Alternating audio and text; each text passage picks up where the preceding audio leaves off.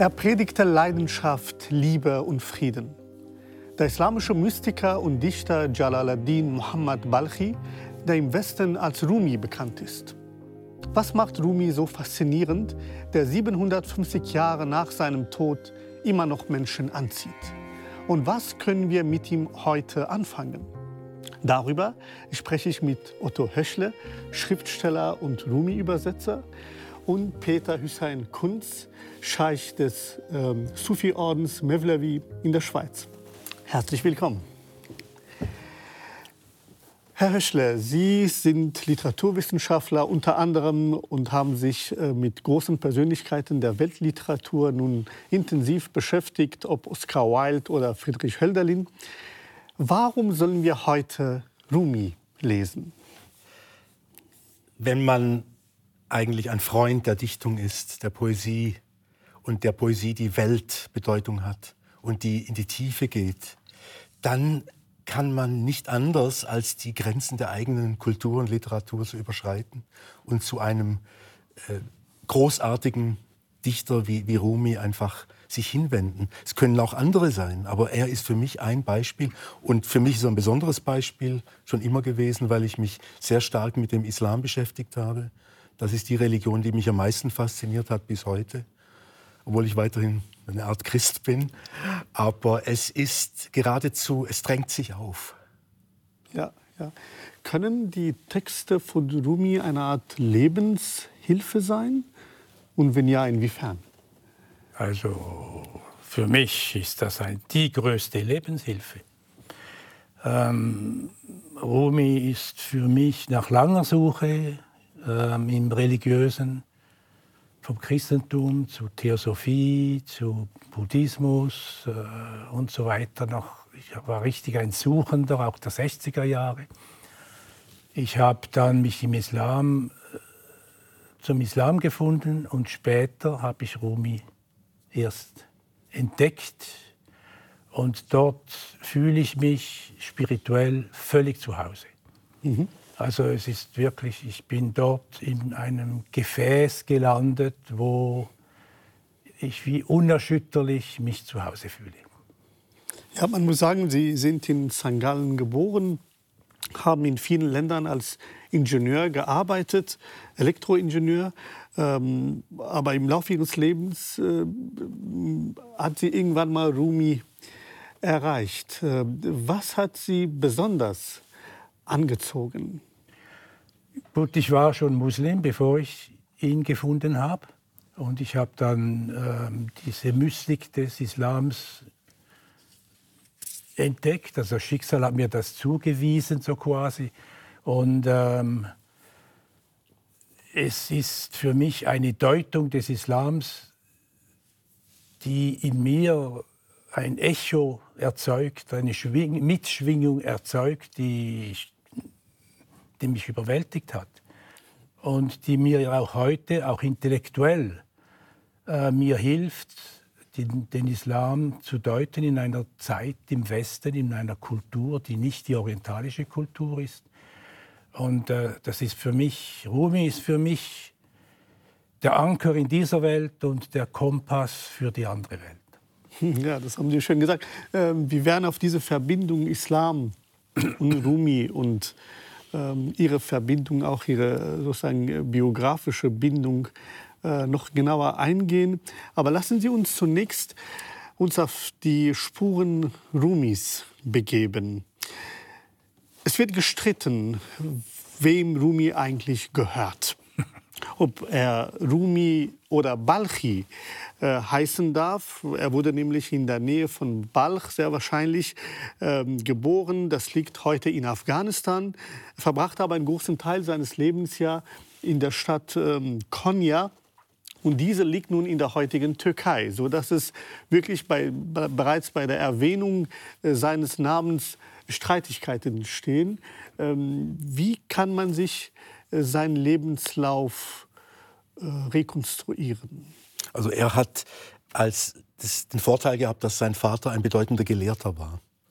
Und den Riesen, die Riesenhypothek, dass da, wo er geboren wurde und wo er als Kind aufwuchs, einfach äh, die Zeiten sehr unsicher wurden. Es kam der Mongolensturm. Manche sagen noch vorne draus kamen auch die. Von, welcher Zeit reden wir? Wir reden vom wir reden 13. vom frühen 13. Ja. Und da war äh, der Khwarizm Schah, der ist selber ein schlimmer Fürst gewesen und der sei eigentlich von den Mongolen verdrängt worden und Richtung Konya, äh, nicht Richtung Konya, Richtung Balch gezogen. Und dann hat klugerweise der Vater von, so wie man heute sagt, hat der Vater von Rumi dann sich entschlossen, mit seiner Familie westwärts auszuwandern.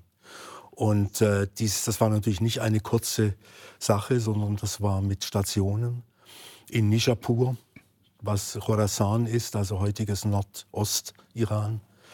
Äh, beziehungsweise es gehört schon zu einem anderen Staat da oben, ich glaube, ist ja egal. Auf jeden Fall äh, zog er dann weiter bis Bagdad und von dort nach Mekka. Mekka gehörte unbedingt dazu, die Hadsch. Und schließlich fanden sie sich in Konya, also recht weit westlich von dort, im Anatolien, im Lande Rom, wie man damals sagte. Das kommt von Rom, also das Byzanz eigentlich. Byzanz, aber dann schon nicht mehr Byzanz. Denn es wurde beherrscht von den Rum-Seldschuken. Das war ein türkischer Stamm, der sich zwar weiterhin auf Türkisch unterhielt, also das war ihre Sprache, aber sie waren enorm äh, äh, tolerant als Muslime. Und sie waren auch sehr kosmopolitisch, indem sie als Hofsprache nichts anderes hatten als Persisch. Hm? Persisch war damals eigentlich, wie einer formuliert hat, vom, vom Nil bis zum Oxus, war die Verkehrssprache und die Kultursprache. Und das war auch der Grund, warum diese in Balch äh, ja, äh, äh, ansässige Familie auch diese Reise so problemlos Ja. Machen konnte. Also nicht nur deshalb, sondern auch, weil sie natürlich Muslime waren. Und innerhalb des ganzen muslimischen Raums war man ja in rein spiritueller Hinsicht nie Ausländer. hm? Das zeigen uns schon die Reiseberichte von Ibn Battuta, der da auch äh, überall, wo er hinkam, zwischen Marokko und China, war er willkommen als Gelehrter, als muslimischer Gelehrter. hm? Das heißt, man kann ihn sich auch vorstellen als eine Art Migrant, als ein, ein Flüchtling, der eben auch mit seiner Familie seine Geburtsgegend verlassen musste, um zu überleben, weil er einfach in einer stürmischen Zeit gelebt hat. Ja, er war natürlich noch nicht ganz erwachsen, als die Reise begann, so wenn ich mich recht erinnere. Ähm, und, und er hat äh, in, in der Zeit als junger Mann dann, oder noch fast ein, ein, ein, ein Knabe noch, also er hat, er hat dort seine Eindrücke bekommen, war immer in, in, zur Seite seines Vaters. Der Vater war sehr bekannt, sehr, sehr, sehr beachtet und ich glaube, das wurde, ist schwierig zu sagen, was er da alles aufgenommen hat, aber es muss eine, er muss von Anfang an sehr spirituell tief, Tiefe gehabt haben, die ihm diese Ruhe gaben.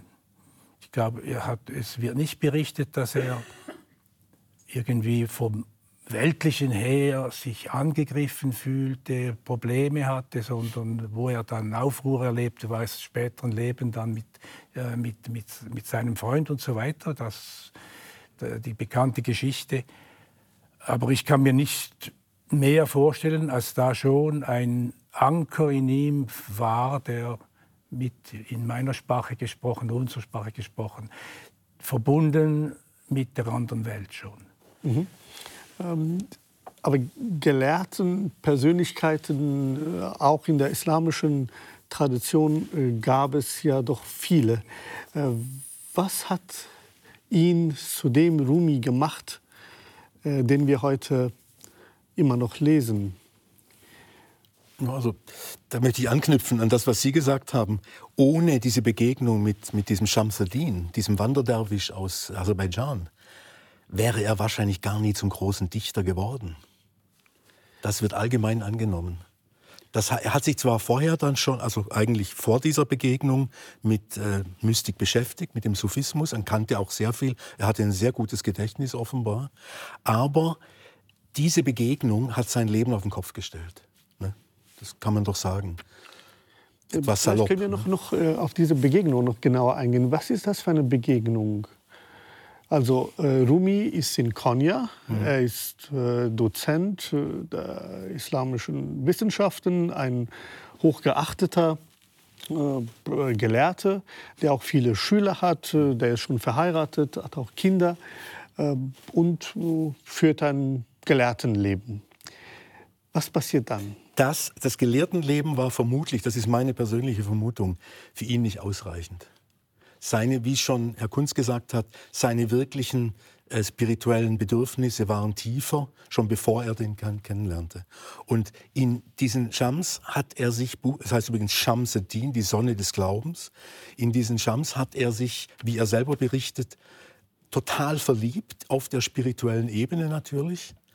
Und das war dann so extrem, dass als die dann zusammen waren in Konya, er für niemanden mehr Zeit hatte. Nicht? Seine Frau hat sich beschwert, seine Schüler, seine Lieblingsschüler, die haben ausgerufen, was soll das? Der zieht sich da zurück mit diesem Fremden da, mit diesem Wanderderwisch, diesem, eigentlich mit diesem äh, fast schon Hippie. Ne? Und, und äh, das hat dann dazu geführt, dass immer mehr Anfeindungen war und sich Komplotte bildeten gegen diesen Schams. Mhm. Und er ist dann verschwunden. Das heißt, man hat einfach ihn nicht mehr gefunden. Und das hat den Rumi dermaßen deprimiert, hat ihn dermaßen äh, Schmerz bereitet, dass er in diesem, in diesem Schmerz zu dichten begann, nimmt man an. Und äh, er wurde dann aber vom Sohn wieder aus Damaskus zurückgeführt. Also es kam dann eine zweite Periode, wo sie auch zusammen waren. Und dann kommt ein heikler Punkt. Dann streiten sich die Gelehrten, ist er umgebracht worden, dieser Schams, also von diesen Schülern, oder ist er einfach wieder verschwunden und nicht mehr aufgetaucht? Mhm. Ich glaube, wenn ich mich nicht täusche, tendiert die heutige Wissenschaft eher dazu, dass er einfach verschwunden ist. Mhm. also wir reden von, von Neid, wir reden von Eifersucht, genau. wir reden mhm. von Liebe. Ja. Wir reden von Freundschaft, wir reden von Liebeskummer, mhm. mhm. äh, von Trennung und Verbindung, von Spiritualität. Mhm. Alles in einer Person so intensiv verankert. Ja. Ähm, erlauben Sie mir noch einmal eine kurze Nachfrage, weil Sie gesagt haben, äh, diese Begegnung, diese Freundschaft, ist, diese Liebe ist, spirituell. Also wir reden schon von der Liebe zwischen zwei Männern, mhm. Mhm. die sich zurückziehen und er vernachlässigt seine Familie. Ähm, kann man das wirklich so eindeutig sagen, dass es rein spirituell ist? Denn in seiner Dichtung ist es schon er ist einfach verliebt. Ist ja, das Sinnliche, das in der Dichtung immer wieder auftaucht, ja. das merke ich immer mehr. Ich bin ja jetzt noch an Übersetzen mit dem seinen Robayat, merke ich immer mehr, wie das Sinnliche eigentlich, komisch gesagt, Figura ist. Also die Gazelle und das Robayat stammt ja aus der normalen Liebesdichtung. Seine Liebesgedichte ja. und seine Vierzeiler. Ja, ja und da, da, fließt einfach automatisch dann auch das Sinnliche rein. Aber ich würde nie aus dem den Schluss ziehen, dass sie eine sinnliche, äh, körperliche irgendwie äh, Beziehung hatten. Also das, das befremdet mich, wenn, wenn das zum Teil gesagt wird. Ne? Also heute ist es natürlich immer naheliegend. Ne? Also da würde ich gerne einhaken. Mhm. Also es ist ja so, dass wie Sie richtig sagen, ich vermute, es ist so. Ja, klar. Und äh, wir können ja solches nur verstehen aus der Perspektive, wo wir selber stehen. Mhm. Und darum gibt es also zum Teil unmögliche Vorstellungen. Eben, das muss doch eine homosexuelle Liebe gewesen sein und so weiter. Weil, äh, aus meiner Sicht, weil solche Menschen nichts anderes sich vorstellen können. Wer sich mit Spiritualität befasst, im gelebten Sinn, der oder die weiß, dass wenn wir in solche Zustände geraten, der, die körperlichen Sinne gar nicht mehr präsent sind. Mhm. Das, ist, das ist gar kein Thema. Das ist eine ganz andere Ebene von Verliebtheit. Mhm. Ähm, das Schöne ist ja im Persischen, und dass es für die verschiedenen Ebenen von Liebe verschiedene Ausdrücke mhm. gibt. Ja. Im Deutschen müssen wir immer noch ein, vorher noch ein, ein, ein Adjektiv hinstellen, zum sagen, wo, worüber wir sprechen. Oder wenn ich, wenn ich ihr Geld liebe, dann ist das auch Liebe und wird aber zum Dieb, oder? Äh, ja, ja. Äh, wissen Sie, nur, ich zögere nur etwas, weil auch die. Äh, ich halte es eigentlich gar nicht für so unmöglich, auch wenn es auch eine homoerotische oder homosexuelle oder wie man sie auch nennen mag, Anziehung gegeben hat. Denn immerhin ähm, ist das schon ein Bruch mit der spirituellen Tradition, die Weise, wie er über diesen Mann spricht. Denn ansonsten hat man entweder eine Lehrerfigur und der Schüler und dann ist das eher mit großer Achtung und ich, wenn auch die Liebe und dann ist das ganz klar. Aber er redet auch von dem, mit dem persischen Wort Ishq und das ist wirklich nicht nur Mohabba, also eine Liebe, die man auch, äh, man kann auch irgendwie äh, Schokolade lieben, insbesondere in der Schweiz. Ähm, äh, oder Knödel oder so etwas, oder auch einen Menschen. Ähm, also man hat jemanden lieb. Aber da, ist noch etwas, was uns immer noch in gewisser Weise verwirrt, ohne dass wir genau sagen können, ist das dieses oder jenes. Und das, das scheint auch zu dieser, zu dieser Figuration komplexe Person zu, zu ihm zu gehören. Also für mich, Entschuldigung, wenn ich unterbreche, Bitte? für mich ist es ähnlich wie mit äh, Niklaus von Flühe mit dem ich mich ja intensiv immer wieder beschäftigt habe. Sagen Sie mir noch mal, wer ist das? Niklaus von Flühe, der Mystiker aus der Innerschweiz, Bruder Klaus genannt, der als Schweizer Nationalheiliger gilt. Und für mich ist das das andere Standbein, mehr oder weniger. Auf jeden Fall, bei ihm wird auch gemunkelt, ja, hat er wirklich 20 Jahre nichts gegessen und nichts getrunken. Er selber verweist auf Gott, Gott allein weiß es. Und für mich ist das ein Rätsel, was hat er gegessen, was hat er getrunken, hat er viel oder wenig oder was immer. Mhm. Und dieses Rätsel möchte ich auf sich beruhen lassen.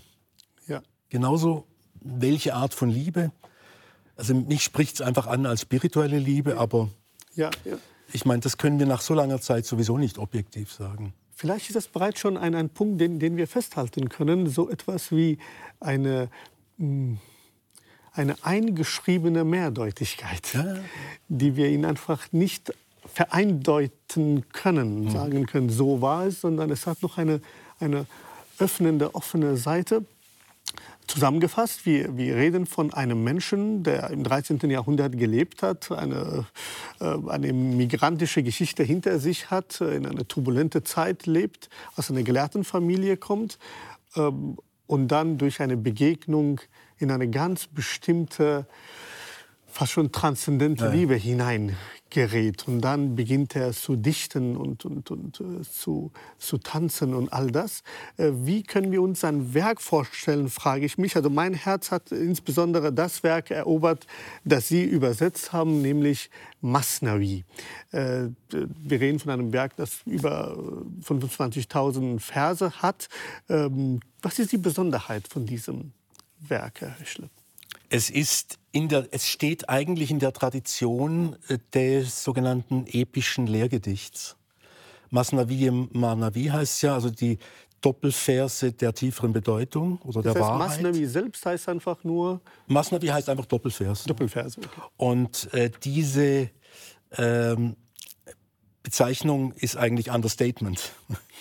Es müsste ganz anders, also das Masnavi ist eigentlich wichtiger, aber man nennt es einfach das Masnavi. Was wäre Masnavi dann? Das ist die tiefere Bedeutung. Das ist immer, ich war immer verlegen, wenn ich das Wort übersetzen musste.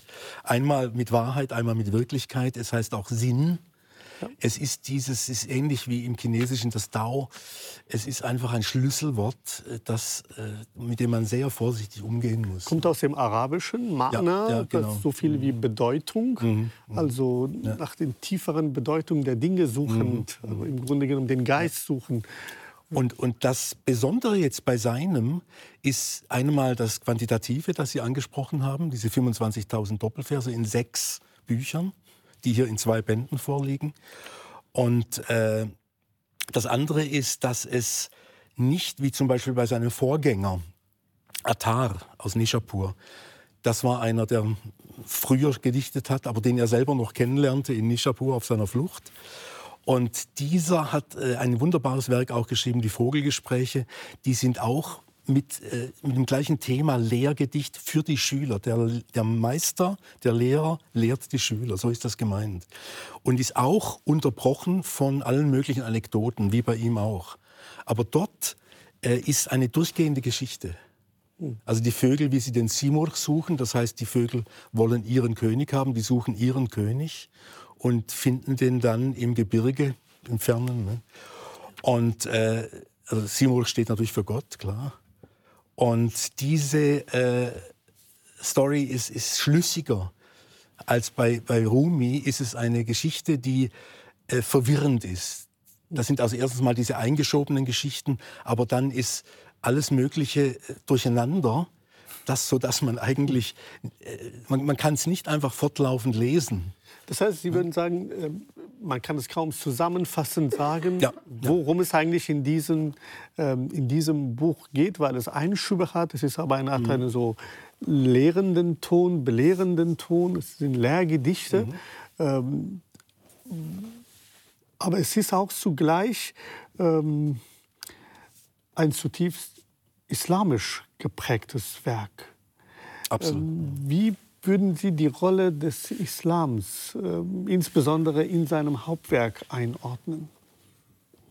Also ich, ich glaube, ich bin überzeugt davon, dass äh, Rumi ähm, nur den Islam gepredigt hat. Mhm. Sogar als er in seinen Ekstasen war nach dem Verlust seines Freundes Shems, ähm, das war einfach Islam, der von den Theologen nicht verstanden wurde, aber seine Nähe zum Göttlichen, das ist ja das, was wir suchen im Islam. Und ich habe dieses äh, Masnavi, das ist für mich ein Spiegel des Korans. Es hilft uns im Westen. Es gab für ich, ich habe eine westliche Kultur, die will ich nicht aufgeben. Und ich, für mich ist das der Schlüssel, um den Islam zu verstehen in einer Art, die ich als Westler verdauen kann und nicht nur verdauen, auch begreifen kann, soweit das Begreifen möglich ist und vor allem glücklich annehmen kann. Ich frage auch äh, deshalb, weil Rumi ja zu den besonderen Persönlichkeiten ja gehört, der weltweit rezipiert wird. Wenn Sie sich schauen, wie es in der, äh, USA wird, er gehört er vielleicht zu den meistgelesenen spirituellen äh, Persönlichkeiten, äh, aber in gewisser Weise auch ähm, Islam Light. Also nicht wirklich unter dem, unter dem Begriff, wir haben mit einem muslimischen Gelehrten, der eine bestimmte islamische Tradition vertritt und vermittelt, sondern ein, ein, ein spiritueller Meister der Liebe. Äh, daher war mir wichtig, so einzuordnen, äh, können wir Rumi ohne Islam auch uns aneignen oder gehört die Religiosität so tief in seine DNA und wenn ja, inwiefern? Darf ich was sagen? Ja, dazu gleich gerne. einhaken. Also es ist, äh, was wir in der, an Massen an Büchern und Büchlein vor allem für am Abend vor dem Zubettgehen ha haben über Rumi, das sind aus, herausgepickte Verse, die uns tief berühren. Meistens noch angepasst, dass es uns noch besser ankommt mhm. bei uns Westlern. Also nicht genau übersetzt. Haben Sie ein Beispiel im Kopf? Ähm, ich, hab, ich kann das nicht so im Kopf behalten. Aber, ja, äh, ich auch nicht, deswegen frage ich. Äh, aber ähm, Sie... Du bist äh, nicht ein Tropfen im Ozean. Ja, ja, so, Ozean ja, ja, ja, ist in einem Tropfen. Oder so. Ja, so, so, ja, so sehr tiefe Sprüche, aber ohne den Kontext, in dem ähm, Rumi das äh, ausgesprochen hat. Er hatte diktiert, außer die ersten Verse. Mhm. Und wir bekommen eigentlich in dieser Literatur im Westen bekommen wir sehr viel an äh, Wohlfühl, Wohlfühl, Spiritualität ist etwas abschätzig. Ich will, warum? Ich will nicht abschätzig sein, weil das ist auch noch schon was Positives für viele Menschen. Es ist eine Beruhigungspille, äh, eine hoffnungsgebende ähm, Spiritualität, so will ich sagen. Und das ist auch wichtig. Aber es ist nicht Rumi als solcher. Und das Masnavi ist wirklich das Werk, wo wir den, den ich würde mal sagen, den eigentlichen Rumi finden, auch im Fihi Mafihi, den mhm. gesammelten äh, äh, Tischgesprächen. Tischgesprächen, mhm. das ist sehr schön gesagt, ja. Dort, und wenn man, wenn man dort hineintaucht, dann sieht man, äh, dass das dann gar nicht passt zu diesen vielen Veröffentlichungen. Natürlich, akademische Bücher, die, die haben schon beide Seiten, die diskutieren darüber, aber diese Büchlein, die man in jeder, in jeder äh, also in jedem Laden, der Bücher verkauft, also, findet, das ist sehr oft nicht, nicht einmal Islam leid, es ist Spiritualität leid, ohne ja. Islam zu nennen. Ja, wir werden, also, wir werden gleich über diese, darf ich da noch Trash, Trash äh, ähm, Aufnahmen mhm. von, von Rumi noch, noch genauer mhm. eingehen. Aber Sie wollten ja, das, Da wollte ich noch einhaken. Äh, ergänzend zu dem, was Sie jetzt gerade gesagt haben, ist ja einfach das, was wirklich die Essenz ist des Masnavi und, und von Rumis Lehre, ist ja für viele wahrscheinlich überhaupt nicht verdaulich. Denn für ihn ist die Liebe immer auch mit Schmerz verbunden. Diese Trennung vom Freund und auch die Liebe zu Gott, den man nie erreichen wird in diesem Leben und ja. vielleicht irgendwann. Ne? Also das ist, das betont ja immer wieder auch in den Kurzgedichten. Der Schmerz, Dart und Eschk, ne? das, das, das sind, die gehören zusammen. Die gehören zusammen. Von, von, von welcher Liebe erzählt Rumi in seinen Texten? Wie ja, es wurde ja schon gesagt, Shams wird angesprochen.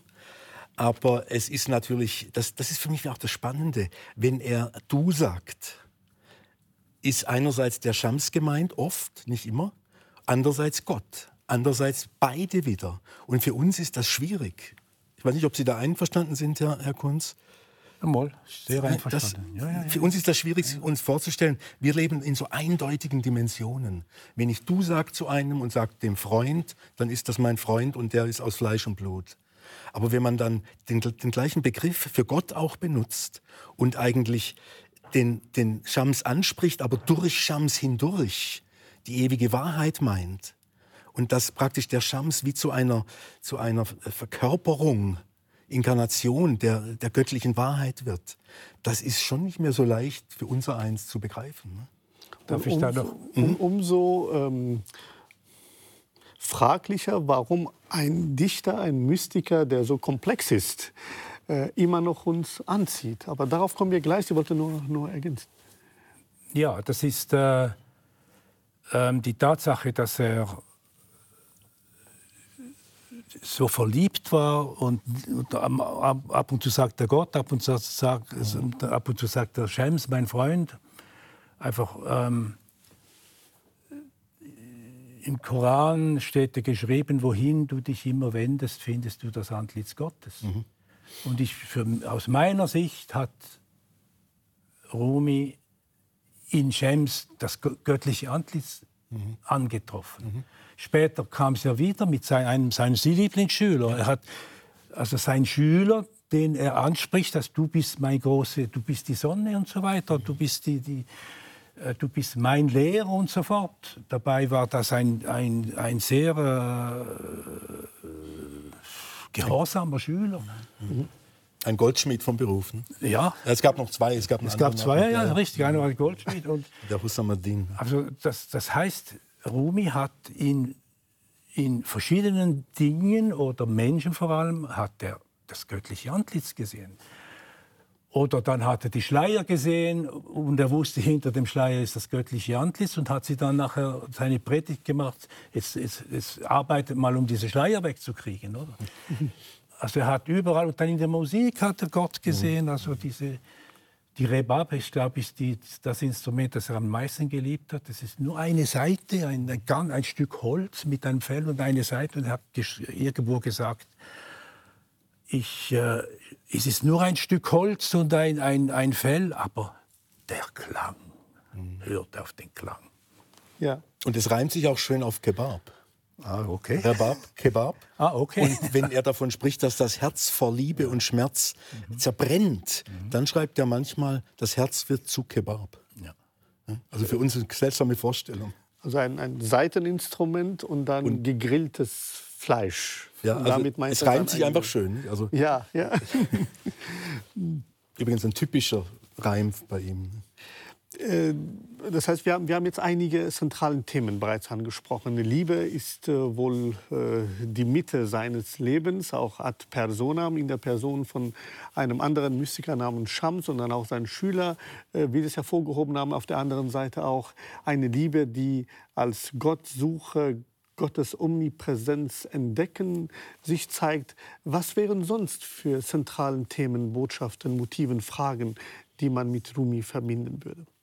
Also ich darf wenn ich gerade einhaken darf, ich äh, ein Thema, das mir natürlich ganz wichtig ist, darum sage ich auch, das Masnavi ist für mich ein Schlüssel zum Islam.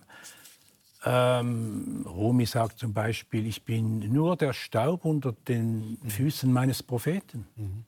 Und er sagt in vielen Orten, äh, die einzige Führung ist unser Prophet, Mohammed und äh, oder seine Diener, also die oder seine jene, die ihn widerspiegeln und so fort. Mhm. Also das tönt dann sehr für Leute, die nicht geübt sind mit Rumi, sehr uh, traditioneller Islam, äh, sehr eng erscheint ja das. Ähm, wo ist denn da der Buddhismus und der Hinduismus und anderes? Er hat, er war ein, auf einer Seite diese Liebesmystik, diese Liebesgedichte, und auf der anderen Seite ganz klar, du hast zu arbeiten, du hast dich einzugrenzen, du musst dein Selbst zurücknehmen und also das Umgekehrte von dem, was wir so preisen heute, die Selbstverwirklichung, das ist ja das, was alle Leute, die sie auch von Spiritualität sprechen, eigentlich suchen, die Selbstverwirklichung. Rumi sagt genau das Umgekehrte. Du musst dein Selbst gehen lassen. Genau. Und die Lösung von diesem Paradoxen zwischen Form und Geist, die Lösung ist im Nichtsein. Ja. Mhm. das ist natürlich so komplex, genau. Wir können, wir können das sagen. Ähm, was mich aber die ganze Zeit so ein bisschen ähm, ähm, ja, in, zur Frage äh, geworden ist, die ganze Zeit in mir, ist nämlich die ähm, gerade die Verbindung zwischen seiner Religiosität und seiner Liebesbotschaft, Friedensbotschaft suchenden, offenen Perspektive. Interessanterweise unter dem Namen demselben Propheten, unter dem Namen desselben Korans und demselben Gottes äh, gibt es Muslime, die andere abschlachten, andere hassen, äh, äh, überhaupt äh, Unfrieden bringen in dieser Welt. Warum sollen wir Rumi glauben? Warum soll er überzeugender sein als ein Mensch aus seiner alten Heimat, äh, nämlich die Taliban, die ein völlig anderes Verständnis des Islams predigen? Das heißt, wir stehen da und warum sollen wir jetzt Rumi predigen, äh, verstehen und Rumi glauben? Äh, das ist das, was in mir sich gerade die ganze Zeit als Spannung auftut. Und deswegen möchte ich gerne Ihnen die Frage weitergeben. Was ist Rumis Überzeugungskraft? Also, wir sind beide es gefragt. ist bestimmt unser aller Wunsch und unsere Sehnsucht nach Glück und Frieden. Und wenn, wenn welche kommen und sagen, ich, für mich ist es diese Religion, die Religion des Schwerts und alle, die nicht äh, sich dem fügen, die werden enthauptet und so weiter, das, das schreckt uns ab und das schreckt nicht nur uns Christen ab, das schreckt auch die meisten Muslime ab.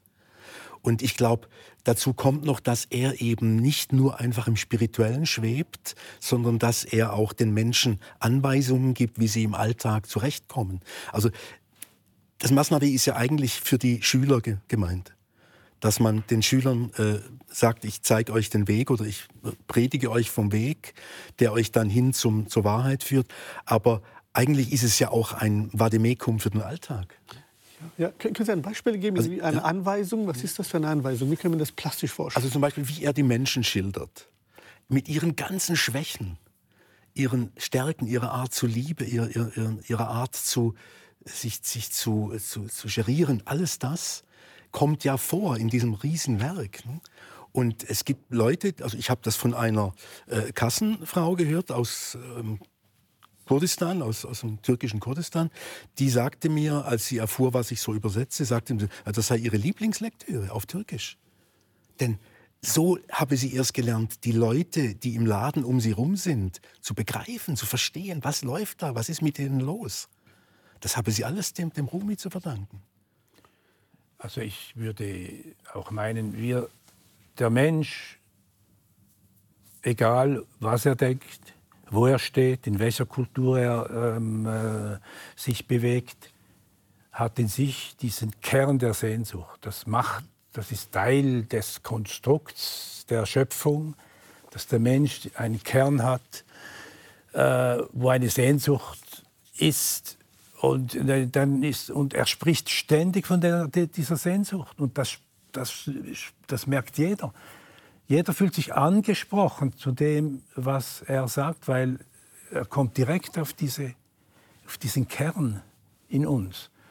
Und dann gibt es diejenigen, die, die, es, die die Freude daran haben und diejenigen, die es nicht zugeben. Und dann eben mit ihrer Theologie oder mit deren Vorstellungen ihr selbst nicht aufgeben wollen und, und eben in der Selbstverwirklichung halt dann Krieg predigen oder äh, eine strikte, äh, weiß ich was, zementierte äh, äh, Gebots, Gebots, äh, äh, ja, Gebotsideologie, wo, wo so quasi Gott zum Buchhalter wird, der Striche macht mit jedem Salat oder Gebet, das ich gesprochen habe. Das sind alles Schleier, die wir lüften dürfen, wenn wir es, wir es nur wollen. Und, und Rumi spricht von diesen Leuten und von den Leuten, die erwacht sind, von Leuten, die glauben, sie seien erwacht, aber es nachher trotzdem auf die Nase fallen. Das ist wunderbar, also es ist fantastisch. Wir, wir lesen da jede Woche unser, ein Kapitel mindestens mhm. und dann da gibt es so Geschichten, wo in wir... in Ihrem Orden, ja, ja, ja, ja.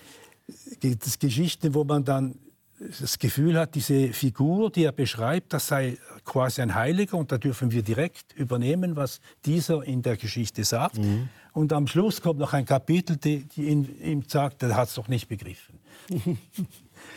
Also, wenn ich Sie recht verstehe, dann, dann sagen Sie, ähm, dass seine Form der, der Religiosität, seine Deutung der Religion, an dieser Offenheit, an dieser Mehrdeutigkeit festzuhalten, äh, ist deshalb überzeugend, weil sie eben nicht festgefahren ist, ja. sondern also eine Ideologie predigt, ja. sondern ja. gerade das in gewisser Weise in Frage stellt. Die Größe des Menschen liegt eben nicht darin, dass er die Lösung findet, weil die Lösung wird kein Mensch finden, sondern dass er es aushält, dass die Paradoxe aushält und, ähm, und, und Gott entdeckt in einer Welt äh, der Nicht-Eindeutigkeit. Mhm. Und trotzdem ist diese Welt, die er beschreibt, ist eigentlich sehr sinnlich. Zum Beispiel eines seiner Lieblingsthemen, auch metaphorisch natürlich, ist der Frühling. Immer wieder diese wunderbaren Frühlingsschilderungen, die Bäche, die Bäume, die Blumen, äh, die Rosen, die Gärten. Äh, äh, und, und dann als Gegensatz der Herbst ne? und der Winter. Also das sind das gehören zu den Passagen, die ich eigentlich am liebsten übersetzt habe, weil es so einfach sprudelt vor, vor Lebensbejahung ja. eigentlich. Ne? Herr Höschler, wäre es möglich, dass Sie uns einfach eine, eine Klangprobe geben, vielleicht von, von Masnavi, ja. wie sich das im persischen Original anhört und sehr gerne auch äh, eine kurze Übersetzung, wenn Sie kurz da uns in seine die Welt Übersetzung mal einführen würden. Machen, da, dass ich die hätte ich vorher schon können, aber kein Problem.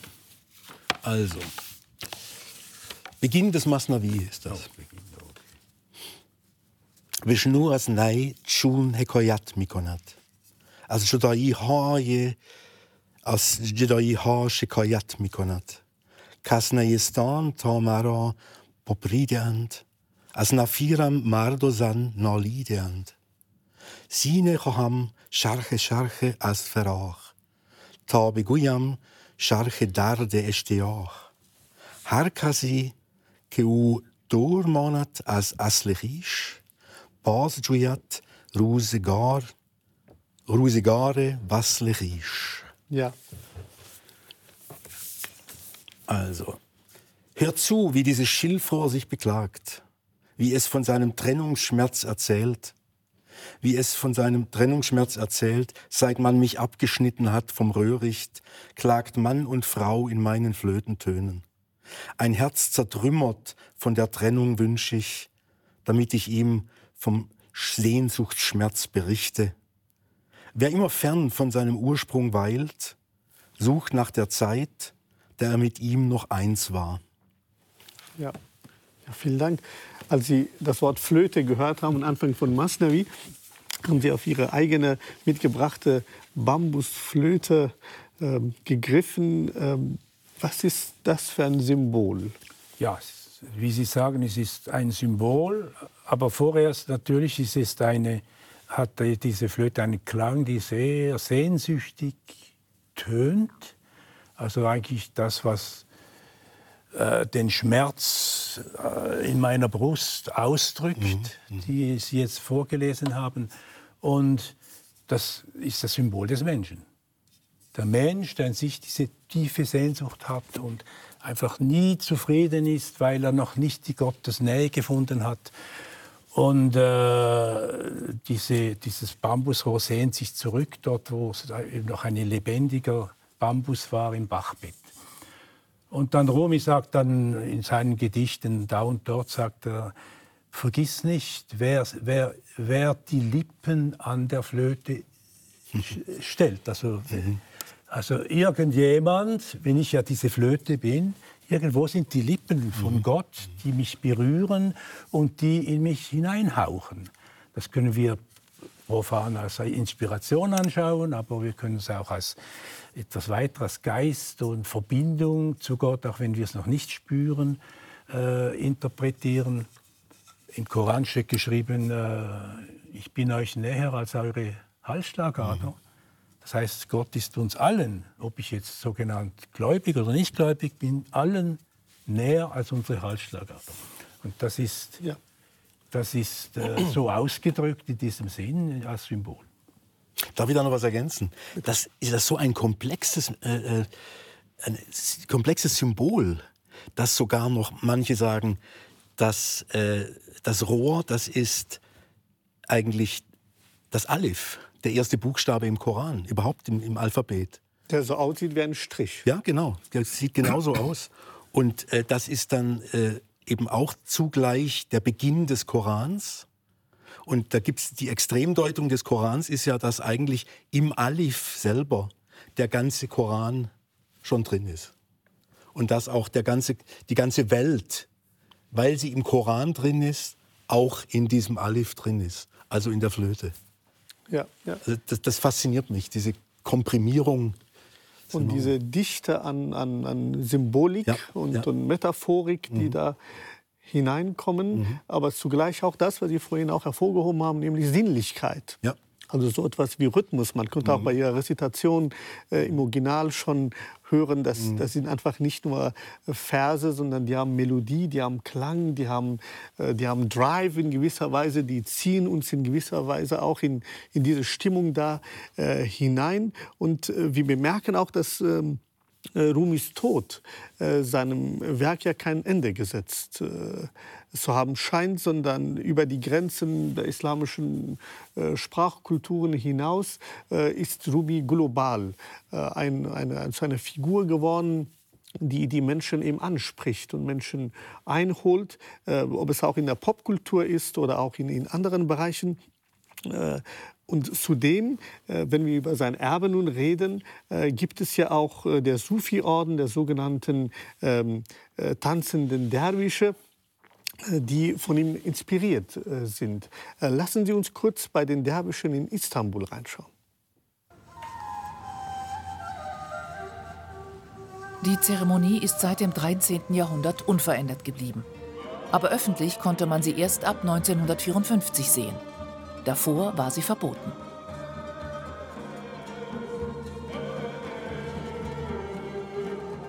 Der Drehtanz ist eine der ältesten Trance-Techniken. Bei den Derwischen, einst Mönchen, ist er ein Gebet und geht auf den Dichter und Mystiker Rumi zurück.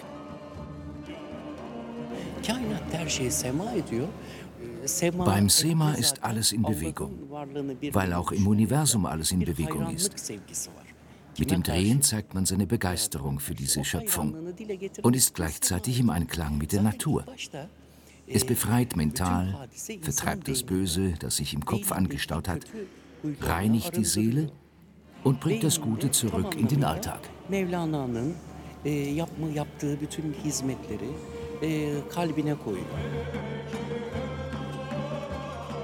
Die rechte Hand empfängt die Kraft oder die Liebe vom Himmel. Die linke gibt sie an die Erde weiter.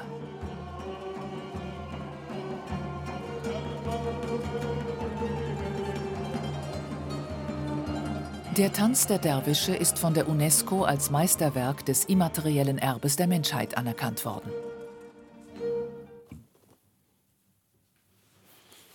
Ja, wir bemerken, äh, Poesie, Klang, Melodie, Musik, Tanz, all das gehört zu diesem Rumi und zu diesem Erbe, ähm, was insbesondere auch in seiner Stadt Konya ja omnipräsent ist, dort, wo er auch begraben ist. Äh, Sie waren vor kurzem dort.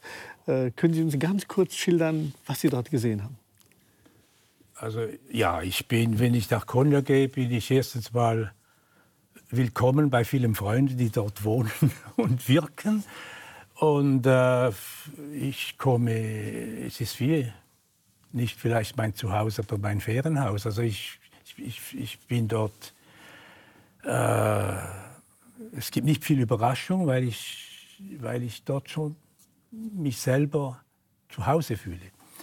Es ist äh, immer ein Ort, wo, wo ich einfach gern bin, weil es gibt eine Riesenkraft in der Nähe seines Grabes so wie ich. Ich wohne ja im Slüeli Ramft.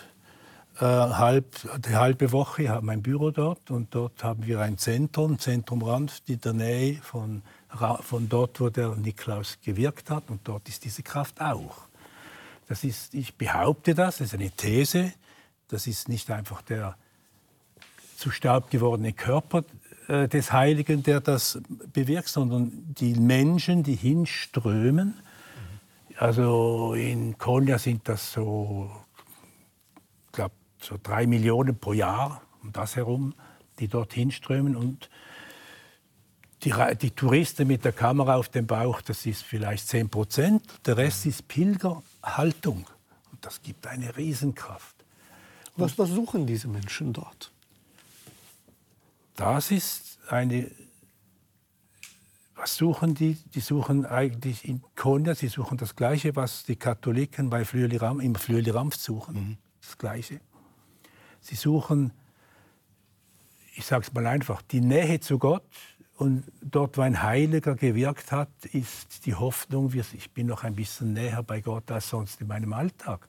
Aber was uns treibt, ist einfach, ob wir es so benennen können oder nicht, ist dieses wegkommen vom Gefängnis, von Raum und Zeit, wo wir hier sind, in etwas, das befreiend ist, dass wir einfach spüren, es gibt mal eine Befreiung.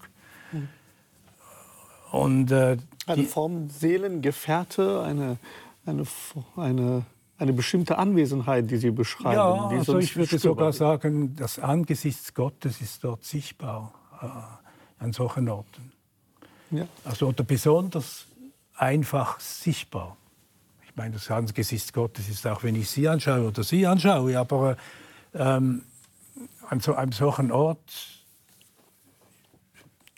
hofft man, Gott näher zu sein, dass er dann je nach Wunsch, wo das, je nach Schmerz, äh, dass dann Linderung vielleicht möglich wird. Ja, also Sie, Sie, zeigen zwei Perspektiven auf, wenn wir über Rumis äh, Erbe sprechen. Einmal das, was sein Werk hinterlassen hat, das, was übersetzt wird, global verbreitet wird, Menschen anzieht. Und auf der anderen Seite die innere Perspektive in Form von einem Orden, was von seinen Nachkommen gegründet sind und dort seine Lehren eine eigene spirituelle Tiefe finden, auch die Orte Menschen anziehen.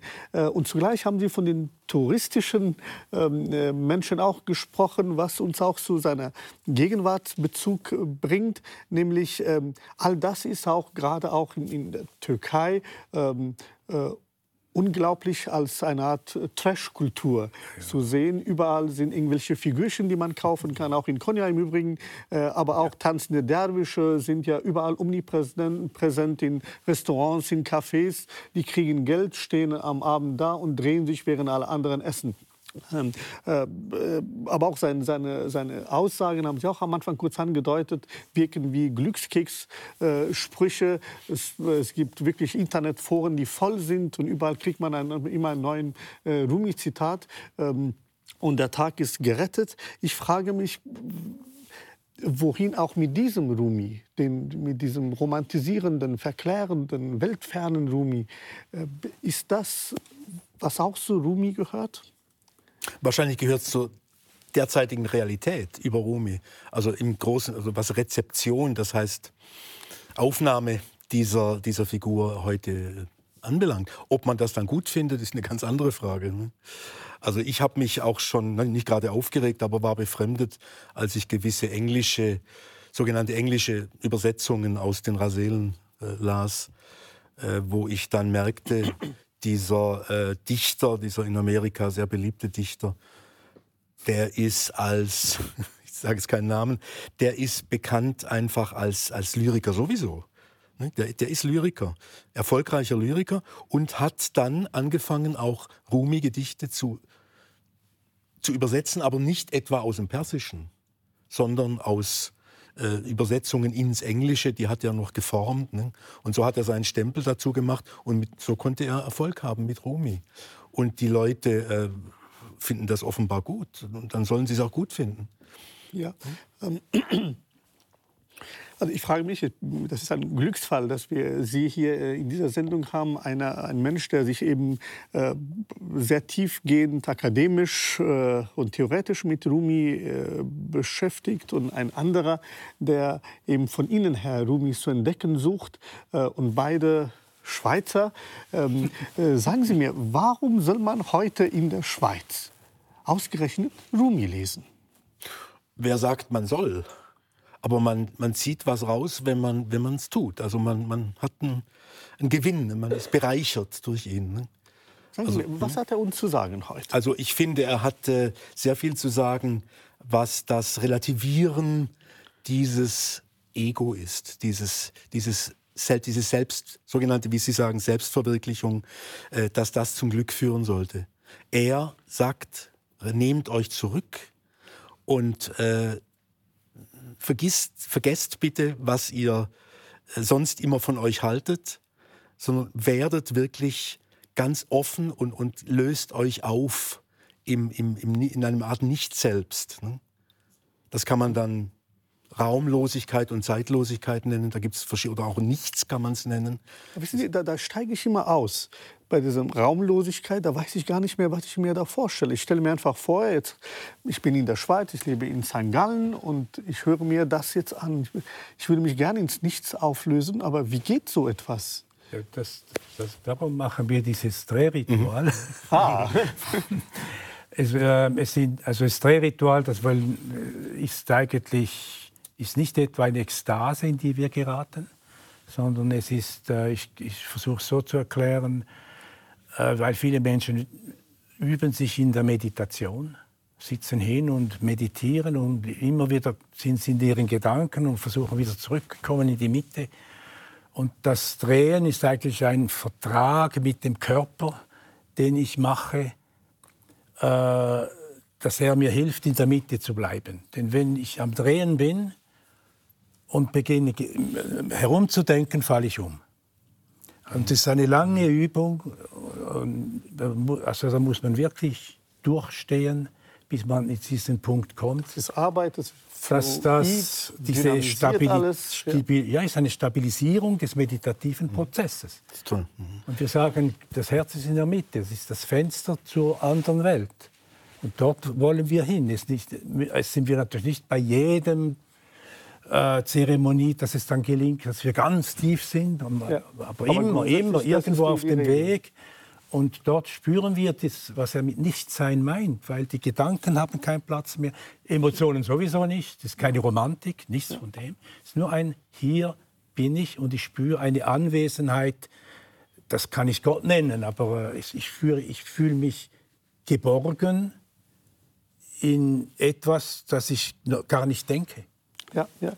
Wir sind auch dem Ende der Sendung schon angekommen. Vielleicht meine letzte Frage an Sie. Ähm, kann man von Rumi lernen, äh, wie wir mit all diesen Krisen, Kriegen, Gewalt, Unfrieden, existenzielle Unsicherheiten, die uns ja global auch erdrücken, äh, umgehen können? Wenn Sie eine kurze, präzise Antwort geben. Also umgehen ist mir recht, wenn Sie nicht sagen, wie kann man sie bekämpfen. Man kann sie mit Rumi nicht bekämpfen, das ist klar. Aber ich persönlich äh, befasse mich immer auch stark mit dem, was in der Welt läuft. Heutzutage vor allem. Aber gerade deshalb ist mir die, Beschäftigung mit Rumi und auch mit anderen Mystikern sehr, sehr wertvoll, weil ich da einfach abschalten kann und, und das andere, eine wahrere Wirklichkeit äh, aufnehme und reflektiere, als diejenige, die uns leider in den Zeitungen jeden Tag begegnet. Das ist für mich äh, ein ganz wertvolle, äh, ein wertvolles Geschenk, so, sowas zu haben. Haben Sie vielen Dank für das klärende Gespräch. Danke Ihnen.